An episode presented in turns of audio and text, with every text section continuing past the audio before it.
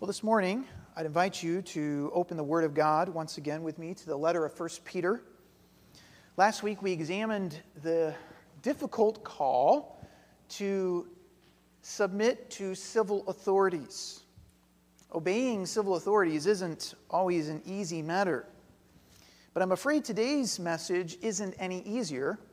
This morning, we're going to see that Peter addresses Christian servants. And in so doing, he anticipates a very important question. It's a question that really lies at the base of all social interactions, all of our relationships. And the question is this it's what about when I'm mistreated? What about when I'm mistreated?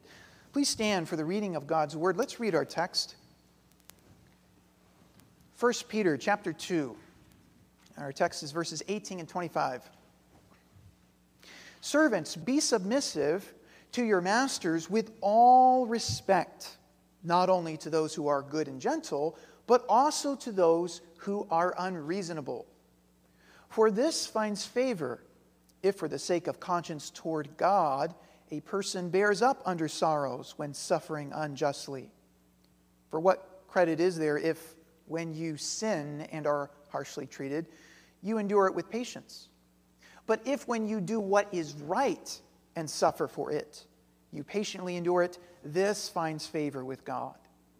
For you have been called for this purpose, since Christ also suffered for you, leaving you an example for you to follow in his steps, who committed no sin, nor was any deceit found in his mouth. And while being reviled, he did not revile in return. While suffering, he uttered no threats but kept entrusting himself to him who judges righteously. And he himself bore our sins in his body on the cross, so that we might die to sin and live to righteousness. For by his wounds you were healed. For you were continually straying like sheep, but now you have returned to the shepherd and guardian of your souls. That's the reading of God's inerrant word. You may be seated. Let's pray. Our gracious Father in heaven, we come to you not on the basis of our merits, but on the basis of the merits of your Son. We do plead the blood of Jesus, and we pray that because you are a gracious and merciful and patient God, that you would once again speak to us. And we ask that you would get through to us, as hard as our hearts are. Lord, please, would your words soften us? We pray that we, as your people, would have a Christ like response to this word. Father, I pray if there be anybody in our midst who does not know the Savior in a personal, genuine way, that you would also reach them with the truth of your word. Father, I need your power. We pray for power upon your servant and upon every listener to hear exactly what you want to say. In Jesus' name, amen. There was a soldier in the Highland Regiment stationed in Egypt he was a young private and a young Christian, having recently come to Christ during the regiment's time in Malta. But this young man was very sincere in his young faith. Uh, he was not ashamed of Christ, but was eager to share what he knew of the gospel with any of the soldiers who would listen. And one habit he had was to get on his knees every night in the barracks beside his cot and before going to bed to spend some time unashamedly with his Lord. Well, many of his fellow soldiers gave him a hard time about this, particularly one sergeant. This sergeant was more than annoyed at the young man's display of faith, and as a superior ranking officer, he went out of his way to make life miserable for the young private. Well, one night after returning from his post as a sentry, the young private, entered the barracks, and as usual, before retiring to sleep, he got on his knees and began to pray. The sergeant noticed this, and he threw both of his mud covered boots at the young man, nailing him twice in the head. But the young man continued there on his knees. The next morning, the sergeant testified that when he awoke, what he saw absolutely riveted him. There, beside his cot were both his boots, cleaned and beautifully polished. He had seen the Christian's faith before, but he said this finally broke his heart. It broke his heart so much so that he himself committed his life to Jesus that day. This is the sort of excellent behavior that the Lord has called us to in 1 Peter chapter 2 verse 12, where we see Christ is calling us by means of behavior to display, not simply share Christ with words, but to display him in our lifestyle to a watching world. You see, the world has a clear modus operandi. The, clear has a, the, the world has a clear mode of operation for how we are to respond to others. It's quite natural for all of us. It's the idea that we should treat others according to how they treat us. That's the world's uh, basic mode of operation. Do to others as they do to you. That's it. That's simple and that's natural. And you don't need the Spirit of God to supernaturally enable you to love or do good to anyone who loves or does good to you. I mean, unless you're a complete sociopath, you love those who love you, you do good to those who do good to you. But this explains then what was so powerful about the young private's behavior toward his superior. It was the fact that he honored a man who did not honor him a man who did not respect him. Rather than returning evil for evil by God's grace, this young man broke the cycle. And the Lord, like Peter talks about in 1 Peter 2 12, visited this sinner with salvation. This was a day of salvation. Now, in verse 17 of this letter that we just saw last week, we've been commanded to respect or to honor all people. Do you remember that? Peter says, honor all people. This would include honoring those whom we do not personally deem worthy of honor. It would include honoring those that do not honor us. And in this next paragraph, now, beginning in verse 18, Peter takes things a step further because he knows there are situations when Christians like yourself will suffer gross injustice. You will suffer mistreatment. Even, yes, if you live as a Christian in this world, you will be mistreated. And in such situations, we may very well be tempted to take exception to the rule honor all people.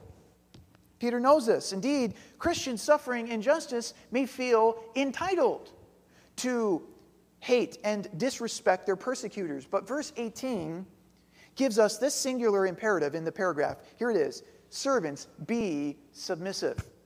Be submissive to your masters with all respect not only to those who are good and gentle, but also to those who are unreasonable. This morning, I want to show you how, in the face of injustice, Peter's calling us to imitate the behavior of Jesus Christ. Especially if you're going to follow Jesus, Christian, you must patiently endure injustice. You must patiently endure injustice. And I understand this is counterintuitive. Peter does as well, and this is why Peter gives three reasons in this text that Christians must, against our natural instinct, patiently endure injustice if we're going to follow Jesus. And the first reason you must patiently endure injustice is that this fulfills your duty. Peter writes, verse 18 Servants, be submissive to your masters with all respect, not only to those who are good and gentle, but also to those who are unreasonable. Once again, our text begins with that unpopular imperative be submissive. Last week, we saw Peter's call for us to be submissive to civil authorities. And next week, we're going to see he's calling for submissiveness in the context of the home. No Christian naturally wants to do that to be submissive, especially not when it comes to an unreasonable boss. But that's not the question, is it? How do you feel about this? What has this person done to you? That's not the question. The first question is really, and it's the premise upon which this command is given here in this text do you belong to Christ? Do you belong to God? If you do, then this imperative, be submissive, is God's word to you. And God's not asking your opinion on it, He's not taking a poll. He simply says, Be submissive. If you're a Christian, the essence of your duty to patiently endure injustice is because you are first a servant of God. Before you have any other responsibility in this world, you have a responsibility to God. You belong to Him. Back in verse 16, we were reminded that we are bond slaves of God. Remember that? And it's on this premise uh, of our servitude to God that we are not in any position, in any position to object to God and say no to God. We are his bond slaves. And so the Bible, for that reason, doesn't consult our feelings. God's word simply says, be submissive to your masters with all respect. That's the essence of your duty here. It's God's authority over you as his child, as his people. Now, because Peter's calling on servants to be submissive to their masters, some have taken issue with the Bible over this, and they've even gone so far to claim that the Bible supports the institution of slavery. And so, because this charge is by many wish to discredit the Bible, I think it's worth briefly responding to that, considering how this is really just a cheap shot that misreads the text. Let me give you several things here just to think about briefly. First of all, the Bible does outright condemn the sort of slavery that we see that happened in America's early history. The kind of slavery that's continuing to this day, by the way, in human trafficking. In Exodus 21 16, we read, He who kidnaps a man, God said, whether he sells him or he is found in his possession, he shall surely be put to death. God condemns slavery, the kind of thing that's still happening in our world today. And additionally, much of the slavery which existed in Bible times, at least, more closely resembled indentured servitude. This is where a person would sell himself. He would sell himself to a master in return for food and lodging, and in many cases, even learning a trade. I'm just saying the slavery in Peter's historical context was not slavery based on racism like it was in America's early history. This is apples to oranges. Thirdly, it's worth noting that just because the New Testament Uh, the few letters of the New Testament we have, this letter from Peter included, does not explicitly condemn the institution of slavery. That doesn't prove that the New Testament authors themselves were pro slavery. I, hope you can see that. Peter never intended that this letter would be read as an exhaustive summation of his political views. And, and why should it? How could it be? The entire Roman economy was founded on slavery, and most of the early Christians themselves were slaves. So Peter's not writing to anyone in a position, for that matter, with any ability to directly alter the, the Roman economy or change the institution of slavery. No, Peter is simply here giving pastoral instruction to Christians already living in this system, as corrupt as it is. And so, without denying that slavery is a real problem, just as cancer and other maladies we face, let's just bring this back into context here the Bible focuses on our most fundamental need, doesn't it? Like Jesus said, you will know the truth, and the truth will make you free. That is the freedom that precedes all freedoms. That's the freedom that is more fundamental and necessary than any freedom you have in life. It's a freedom in our soul. It's a freedom from sin because you can live as a free citizen all the days of your life and still die as a slave to sin. And my friend, that would be an eternal loss. Notwithstanding, the greatest social reforms that we read about in history are, in fact, those that began in the soul. Whether it's a soul like Luther or Wilberforce, these souls find freedom in Christ, and that freedom we see, followed to its logical, practical, biblical conclusion, results in a freedom on a societal scale. Because when people are emancipated from sin, they will emancipate one another. That's not my opinion, by the way, that's a fact and pattern that we observe in history. And so I just say all that because this text absolutely does not condone slavery, but it does tell us if we find ourselves in a position as a slave to a master, how we ought to respond. The essence of your duty, God is saying, to patiently endure injustice is that you are first and foremost the servant of God. God is the one giving you this duty. But also, as a Christian, the extent of your duty to patiently endure injustice includes respecting even those who disrespect you. Peter says, Servants, be submissive to your masters. There's a command there, with all respect. And then he says, Not only to those who are good and gentle, but also to those who are unreasonable. It's a lot easier to show respect to your boss when he's like Mr. Rogers, neighborhood, you know, good and gentle. Oh, yeah, you know, I love my boss. My boss treats me well. Hey, that, that's a lot easier. But God extends your duty to respecting even the not so good and gentle. He uses the great word skolios here, which translated as unreasonable, carries the idea of someone who is just so perverse. They're so crooked, they really don't give a rip about your feelings. They don't care about your rights. They don't care about how they're treating you. And it's the kind of person we would say, You're just being so unreasonable. This really hits close to home.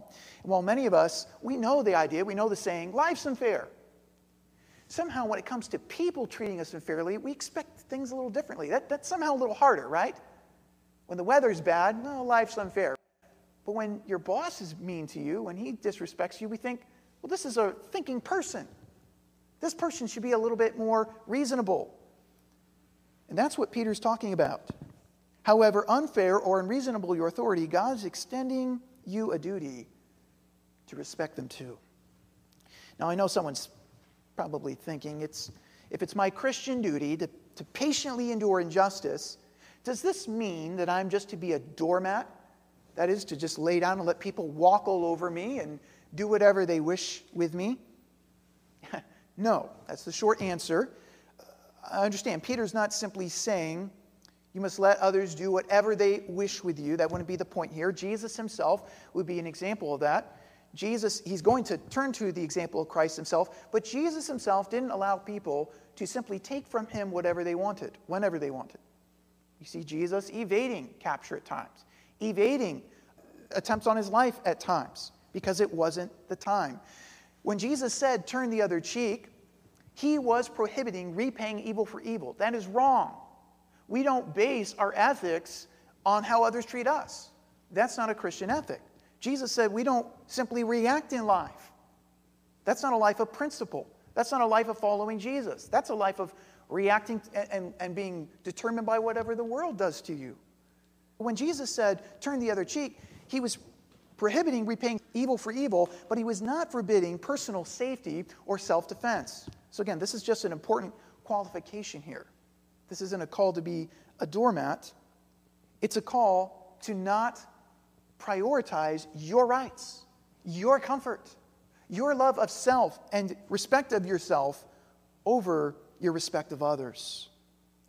I suspect the reason, I'll just say this too, the number one reason that some Christians do live as a doormat in their homes or at work is because they are simply afraid to say no. They fear man, and that is not right. If you're a Christian, you must fear God over any person, including your boss or whoever's taking advantage of you. And I also want to just say this too, because it, it needs to be said in our society. I know the word abuse can mean a million different things, but I hope this is clear. It's not right for anyone to silently endure sexual abuse. Not in any context, not at work or home or wherever. That's not what this text is saying. To just allow people to take from you whatever they want. Because we belong to God, we are not to let others simply take what they want from us. Having said all that, Peter is saying we are called to respect all people even the unreasonable, even those who mistreat you, regardless of whether or not they respect you. The first reason you must patiently endure injustice, what is it? This is your duty to God. God gives you an imperative. The second reason you must patiently endure injustice is that this finds favor with God. This finds favor with God. Verse 19 For this finds favor if, for the sake of conscience toward God, a person bears up under sorrows when suffering unjustly. For what credit is there if, when you bear sin and are harshly treated, you endure it with patience? But if, when you do what is right and suffer for it, you patiently endure it, this finds favor with God. Now, given how counterintuitive this is, to patiently endure mistreatment, Peter adds some encouragement for how it is we are to do this. And first, he's saying God favors this sort of endurance with an eye heavenward. Endurance with an eye heavenward, with a mindfulness toward Him. Verse 19 For this finds favor, notice, if for the sake of conscience toward God a person bears up under sorrows when suffering unjustly. For the sake of conscience toward God. The ESV translates this as when mindful of God. And however you translate it, Peter's directing our attention upward. Not even inward, but upward. He wants you to consider that although the pain and ridicule you are suffering unjustly is real, and he's not calling you to live in denial of that, he's calling you to suffer with an eye heavenward. This would remind us perhaps of Stephen. Remember Acts chapter 7? Stephen, a man full of faith and of the Holy Spirit, is tried and unjustly condemned for sake of his conscience toward God. And as his persecutors begin to fall upon him and, and to beat him and mistreat him, he intently, we're told, full of the Holy Spirit, gazes heavenward. He gazes heavenward and sees the glory of God and Jesus standing at the right hand of God. Now, by the way, this is the only time in all the New Testament that we read about Jesus in heaven standing. Every other place in the New Testament, he is seated. His work is finished. But here, he is uniquely standing. And he is standing in approval of his servant, Stephen. Jesus' posture says it all. Well done, good and faithful servant. Jesus was pleased. The, the posture of, of Stephen, suffering injustice patiently, as Jesus did, found favor with God as Stephen kept an eye heavenward. Stephen felt the sting of suffering, that's very clear, but it was nothing compared to the favor he found with God. He kept his gaze on God. And this is how every true Christian can, for sake of conscience toward God, bear up under sorrows when suffering unjustly. Keep an eye upward. Keep an upward look. Alexander Solzhenitsyn wrote, One Day in the Life of Ivan Denisovich, as a sort of snapshot summary of his own time in a Soviet gulag. The story is set in a Stalinist camp in freezing Siberia in 1951. While many were sent to these camps for political reasons, of course, Christians could be sent there and were sent there for simply living as Christians in an intolerant society. That's the case of the prisoner Alyoshka. Alyoshka is a devout Baptist. He's resilient in the face of adversity. And, and he's so resilient in all of the trials he faces that it appears to others watching him that he's actually enjoying life in this Stalinist camp. And, and this is just unthinkable to those around him. In fact, Alyoshka also does something else. He favors, or he does favors, for those around him, expecting nothing in return.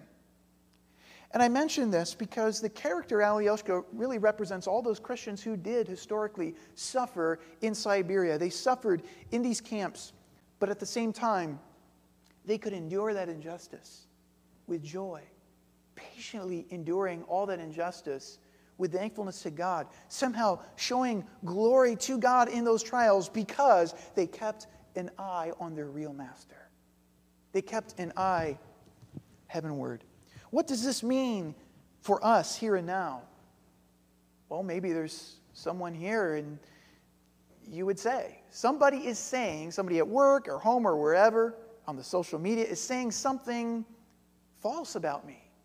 Maybe they're falsely accusing you or slandering you because they know you're a Christian. Or maybe there's a group of coworkers that gossip about you or ignore you or mock you because they know that you follow Jesus. You may be suffering unjustly in those cases, but let me ask you this Are you able to smile? Are you able to thank God in that suffering? Do you have peace? A peace that passes the understanding of those persecuting you. If you aren't able to thank God, that's because your eye is not heavenward. If you aren't able to have peace in the storm, it's because you don't have your eye on the one who controls the storm, on the one who is sovereign in the situation and who has commanded from you to endure patiently even in those circumstances. What matters to us most? Drawing on God's favor and bearing up in our suffering by drawing on his favor, remembering him, or having the favor of men. When you see a Christian like Stephen or Alyoshka bearing up under unjust suffering, that is only because these Christians are more mindful of God than of their own comfort and pleasure. And this is the work of God in a true believer. You can't fake this. This isn't a call to fake it till you make it. This is a call to have uh, a, a true peace within by keeping your mind on God. So God favors endurance with an eye heavenward, but there's more to it than that because anyone can say, I'm suffering unjustly. Anyone can say, I'm being persecuted for my faith, when that's not really the case, is it? Hmm. Brothers and sisters, because we have deceitful hearts, we can believe we're suffering for Christ's sake when we're really not. And so Peter adds an important qualification in verse 20, and he wants you to know that God favors endurance for what is right. For what is right. He says, what, For what credit is there if, when you sin, you are harshly treated and you endure it with patience? But if when you do what is right and suffer for it, you patiently endure it, this finds favor with God. Simply put, Peter's saying, I'm not talking about suffering for being a jerk. There is no reward in that. If you are sinning, if you are doing what is wrong, such as being lazy on the job or being irritable when others try to get under your skin and you, you allow them, you, you amuse them in your wrong responses, or you are disrespectful for any number of offenses, you can find yourself in a situation where you're enduring harsh treatment. But Peter would want you to know this is no credit to you. He says, there's no profit in this kind of endurance. This kind of endurance finds no favor with God because in this case, you are suffering justly. You are bringing it upon yourself for your wrongs. Here's a bit of extreme example, but Fred Phelps, the inflammatory pastor of a church run cult in Topeka, Kansas, once called on his members to protest military funerals because of how much he hated America, because of how, all of uh, America's sins. Now, picketing with hateful signs at a funeral, that's heartless. That's plain evil. And any one of us can agree that when such hateful actions are met with criticism and said persecution, those people are getting what they deserve. They are bringing that upon themselves. That's a no brainer. But that's also an extreme example. The principle applies, though, to anyone. I'm sure most of us would be quicker to say when we're being persecuted or, or when, when we're being mistreated, I'm being persecuted. It's because I'm a Christian. Yeah, we could be quick for that. But the truth is, you're not working hard. You're not displaying love of Christ. People love getting under your skin because of how you react. It's entertaining. They love it and you are not patiently enduring for Christ, you're getting what you deserve, the Lord says. Christian, you better learn to work hard. You better learn to respond with grace toward those who mistreat you. You better learn to be at peace when everything around you at work is hectic. Because simply enduring suffering, Peter's saying, doesn't find favor with God. It's not simply enduring. God favors enduring for doing what is right. Don't miss that. The only way this is ever going to happen in your experience will you will patiently endure injustice and you will suffer for what is right. The only way that's ever going to happen is if God's favor on your life means more to you than your personal peace and comfort and your reputation and the favor of others. And when we get our priorities straight and God's favor means more to us than anything, we will endure patiently for the Lord's sake. So, my question is how much does this matter to you? How much does it matter to you to have God's favor on your life? Does it matter to you more than your peace? Does it matter to you more than what others think about you at work? What matters most? Does it matter to you most to know that the Father looks upon you and says, in that moment of suffering, that is my child? But Peter adds a third reason here, then, that you must patiently endure injustice. He's told us that we must patiently endure injustice because this fulfills our duty as Christians, and this finds favor with God. But thirdly, we must patiently endure injustice as Christians because this follows Jesus' example. Verse 21 For you have been called for this purpose, since Christ also suffered for you, leaving you an example for you to follow in his steps. It can almost be like a knee jerk reaction. if you're a Christian and somebody says, Do you want to follow Jesus? Of course, yeah, we all want to follow Jesus. Who's going to say, No, I don't want to follow in Jesus' footsteps? Well, you're not really a Christian then, right? But before just saying we want to follow Jesus, we need to think twice about what that means. Because here, it, it, means something costly. It means something extremely difficult and counterintuitive. And Peter not only wants us to endure anyway and follow Jesus' example, but he wants to encourage us in this direction. And so in verses 22 and 23, he shows us that to follow Jesus' example, we must entrust our life to God. This is really the only way that we can do this. This is the way that Jesus was able to endure such unjust suffering. Verse 22 he begins by relating Jesus' amazing purity. Of Christ we read, Who committed no sin, nor was any deceit found in his mouth. Stop right there. This is an allusion to Isaiah 53 9, which says of Messiah, He had done no violence, nor was any deceit in his mouth. Jesus did what was right, insomuch that anyone examining his life, even at a trial, imagine being put on trial and, and having people called to the stand. I mean, just searching your life, trying to come together, having followed your life for weeks, months, years, and not being able to dig up any dirt on you. That's Jesus Christ. Nobody could find fault with this man, oh, except the truth. Jesus was nailed for the truth, he died for the truth. And Peter's point here is not to delude us to think that we can be as perfect as Jesus, but to inspire us. He's arguing from a greater to a lesser. If Jesus, the holiest man to ever live, was mistreated for doing good, then what do we expect? What, what ought our attitude to be toward our persecutors? If Jesus was nailed for doing what's right, do we feel entitled to anything more than Jesus? Do we feel more entitled than Jesus was to insist on our rights? Once again, Jesus was in the right. As God, he had all the right to be treated better than he was treated, but Jesus gives that all up, and Peter tells us why in verses 24 and 25. But he, he next relates Jesus' amazing self control in verse 23. He says, And while being reviled, he did not revile in return. Is that you at work? Is that you in the home? Other people going after you, tearing you down? How do you respond? He says, While suffering, he uttered no threats. Imagine having the ability to immediately incinerate your enemies with a glance. Okay, maybe don't think about that, right? Murderous thoughts, right? Imagine having that ability. And, and, and then with power like that at your immediate disposal, it would be especially difficult not to at least threaten your enemies. Say, look, you don't know what I can do to you right now. Okay? This isn't about just being a black belt uh, you know, karate or something like this. Jesus had power at his disposal. Yet we're told he uttered no threats. That is amazing.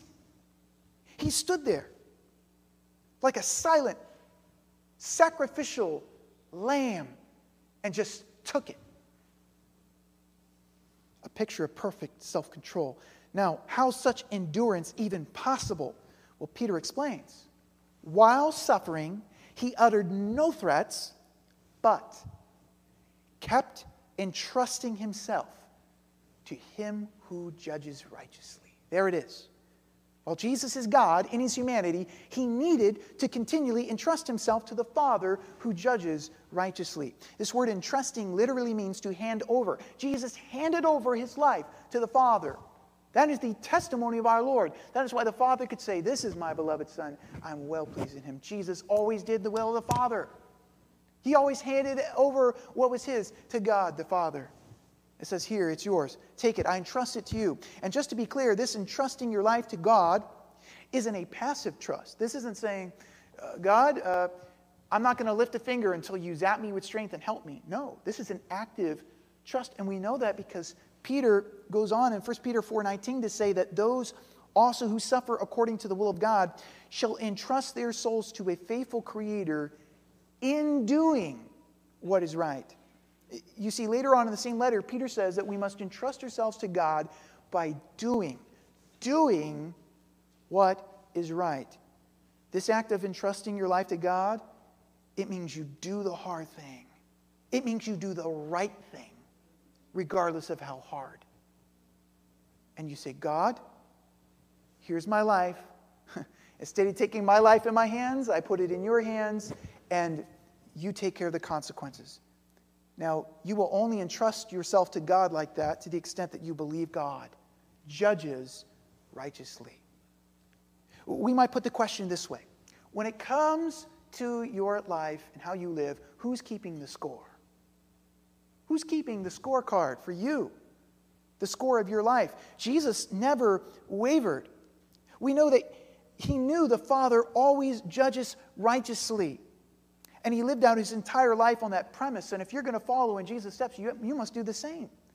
You must settle for once and all who it is that keeps the score of your life, whose judgment really matters. Jesus never wavered in endurance because he was sustained by this unwavering faith. And it was at the end of his life, he says, Into your hands, Father, I commit my spirit. More of the same for Jesus. Let me ask you something, friend. If you were lying right now on your deathbed, would you be sure, as any sinner can be sure on this side of life, that before you exit through life's exit doors, and commit yourself into the hands of the Almighty, would you have peace about that? Would you be at rest? Would your soul be at peace to know I am trusting my eternal life into the hands of Almighty God? If that is the case, if you can entrust your soul to God in death, then why can you not entrust your life to God? Why can you not entrust your soul to God in life, in suffering, when suffering injustice? In the moment of temptation, we may very well think, but how can I do this? How can I entrust my soul to entrust my soul to God? I know He's sovereign. I, I know His judgment is always righteous. I believe that theologically, Pastor, but I just can't bring myself to do it. And you may come to a place, maybe somebody's there this morning, where you just feel you can't do it. You feel you're about to collapse. Well, Peter adds a final word of encouragement for you to follow Jesus' example. You must entrust your life to God, yes, but also to follow Jesus' example, you must remember his sacrifice. Verse 24, and he himself bore our sins in his body on the cross, so that we might die to sin and live to righteousness. For by his wounds you were healed. Peter continues borrowing imagery from Isaiah 53. And this is because Peter recognized without a doubt that Jesus, Jesus is the suffering servant of Yahweh.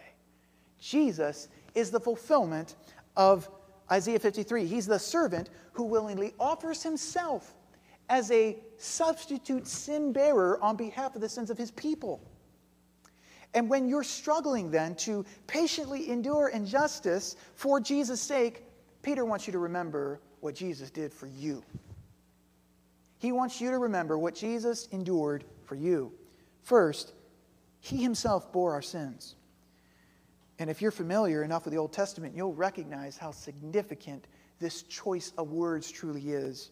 Peter's saying, just as every sin offering, thousands and thousands upon thousands of sin offerings, was said to, in some ceremonial way, bear Israel's guilt, even so, Jesus was offered, Peter's saying. He was once for all offered to bear our guilt, to bear our sins. In what manner did Jesus do this? Peter says, in his body on the cross. You wonder why Christians are all about the cross, right? No, we don't worship crosses. No, there's no power in touching a cross, praying to a cross, anything like that. But I'll tell you what, if you're a believer in Jesus Christ, you better thank God for the cross every day of your life. Because even though that was an instrument of torture, it was the method, it was the altar upon which the Lamb of God was slain for your sin. In fact, Hebrews 10 explains that Jesus took upon himself a body for this express purpose. Not so that he could break some world records, not so that he could enjoy all the bodily pleasures that we covet and for which we sell Christ, but Jesus took upon himself a body that he might offer that body as a sacrifice for you. Jesus is the Lamb of God. The cross is the altar upon which he was sacrificed. Some will say, well, how does Jesus' death on a cross have anything to do with God taking away my sins? And I just have to say, you will not appreciate the New Testament message of the cross if you do not understand, if you not have any concept of the Old Testament message of sin and sacrifices for sin. The Bible is a complete whole. You can't have the New Testament without the Old Testament or the Old Testament without the New Testament. But when you study the Bible from beginning to end, hallelujah, praise the Lord. It is amazing that Jesus is the consummate expression, He's the fulfillment of every sacrifice ever offered. Because He actually did bear our sins in His body on the cross.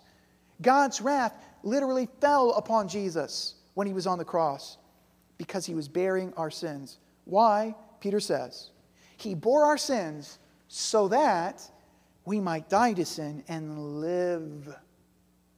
Live to righteousness. For by his wounds you were healed.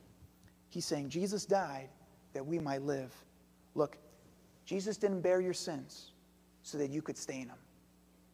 Jesus didn't bear your guilt so that you could wallow in it for the rest of your life. He bore your sins so that you might die to sin. Jesus died for your sins so that you might live for righteousness. So, what are you doing in your sin? Give it up. It's not your choice. How shall we that are dead to sin live any longer therein? Finally, Peter cites from Isaiah 53 6 here at the end of verse 24. He gives you the effect of Jesus' sacrifice. He says, For by his wounds you were healed.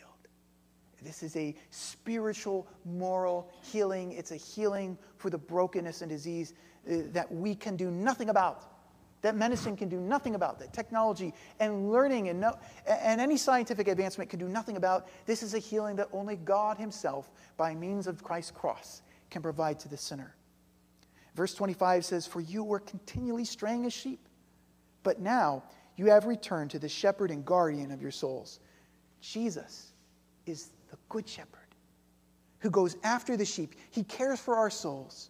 And Peter just wants you to remember that. When you are tempted to give up, to collapse under injustice for the sake of Christ, he's saying, think about this. Remember where you were, where you once were, continually straying like sheep. You know, sheep, dumb, defenseless, lost, without a shepherd. That's us. Until Christ found us and brought us into his fold and called us by name and made us his own and protects us and cares for us and tells us in John 10 he will never lose us. Peter says, Yeah, you remember where you once were. You see, every time a Christian is unwilling to patiently endure injustice for the sake of Christ, that unwillingness can only be due to one thing it is due to forgetfulness. Forgetfulness of Jesus' sacrifice. You won't endure injustice for Jesus, it's because you have forgotten what Jesus endured for you. You want to follow Jesus' example, entrust your life to God, remember Jesus' sacrifice. Christian, there's no way around it. If you're going to be a Christian, if you're going to follow Christ, that pathway will lead you through suffering. You must patiently endure injustice for the sake of Christ. And without Jesus as our example, I understand that makes no sense. But with knowing all that we know of Jesus Christ, patiently enduring injustice isn't just our duty, it's our honor. In 1948, a band of communists took control of a town near the 38th parallel called Sun Chun. There they kidnapped a couple of Christian boys and beat them. Witnesses said the boys continued calling their persecutors to repent and believe on Christ until they were both shot to death. Well, after the communists were driven out of the town, the young man who had actually fired the murderous shots, this young man himself was identified and sentenced to be executed. Well, the father, having endured, the father of these two victims, having endured all of this injustice, approached the court. His name was uh, Yang Wang Sung. He was a pastor, a Korean pastor there. And he came to the authorities and requested that the charges might be dropped and that he might adopt the young man who just shot his two boys. Well, the court was hesitant. And as you can imagine, they were probably in shock somewhat until the 13 year old sister of these two murdered boys came forward in support of her father's plea, asking that the court would hand over the young murderer and that he might be up for adoption. The court dropped the charges and released the young man who became the son of Pastor Yang Wang and a believer in the grace of Jesus Christ. And Pastor Yang Wang would say, I thank God. I thank God.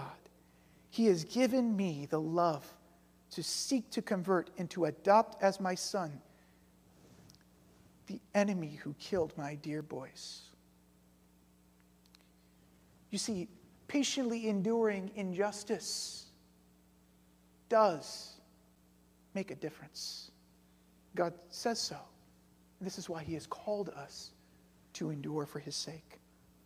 If anyone listening would like further counsel on how to endure injustice, please see me, please let me know. Or if anyone here would like to know more about how is it that Christ's suffering can mean my salvation? Please don't leave without coming and letting me know. We'd love to show you from the Bible how you don't have to wonder that you belong to the Lord Jesus and you can have eternal salvation in Him because of what He's done on the cross. Let's pray.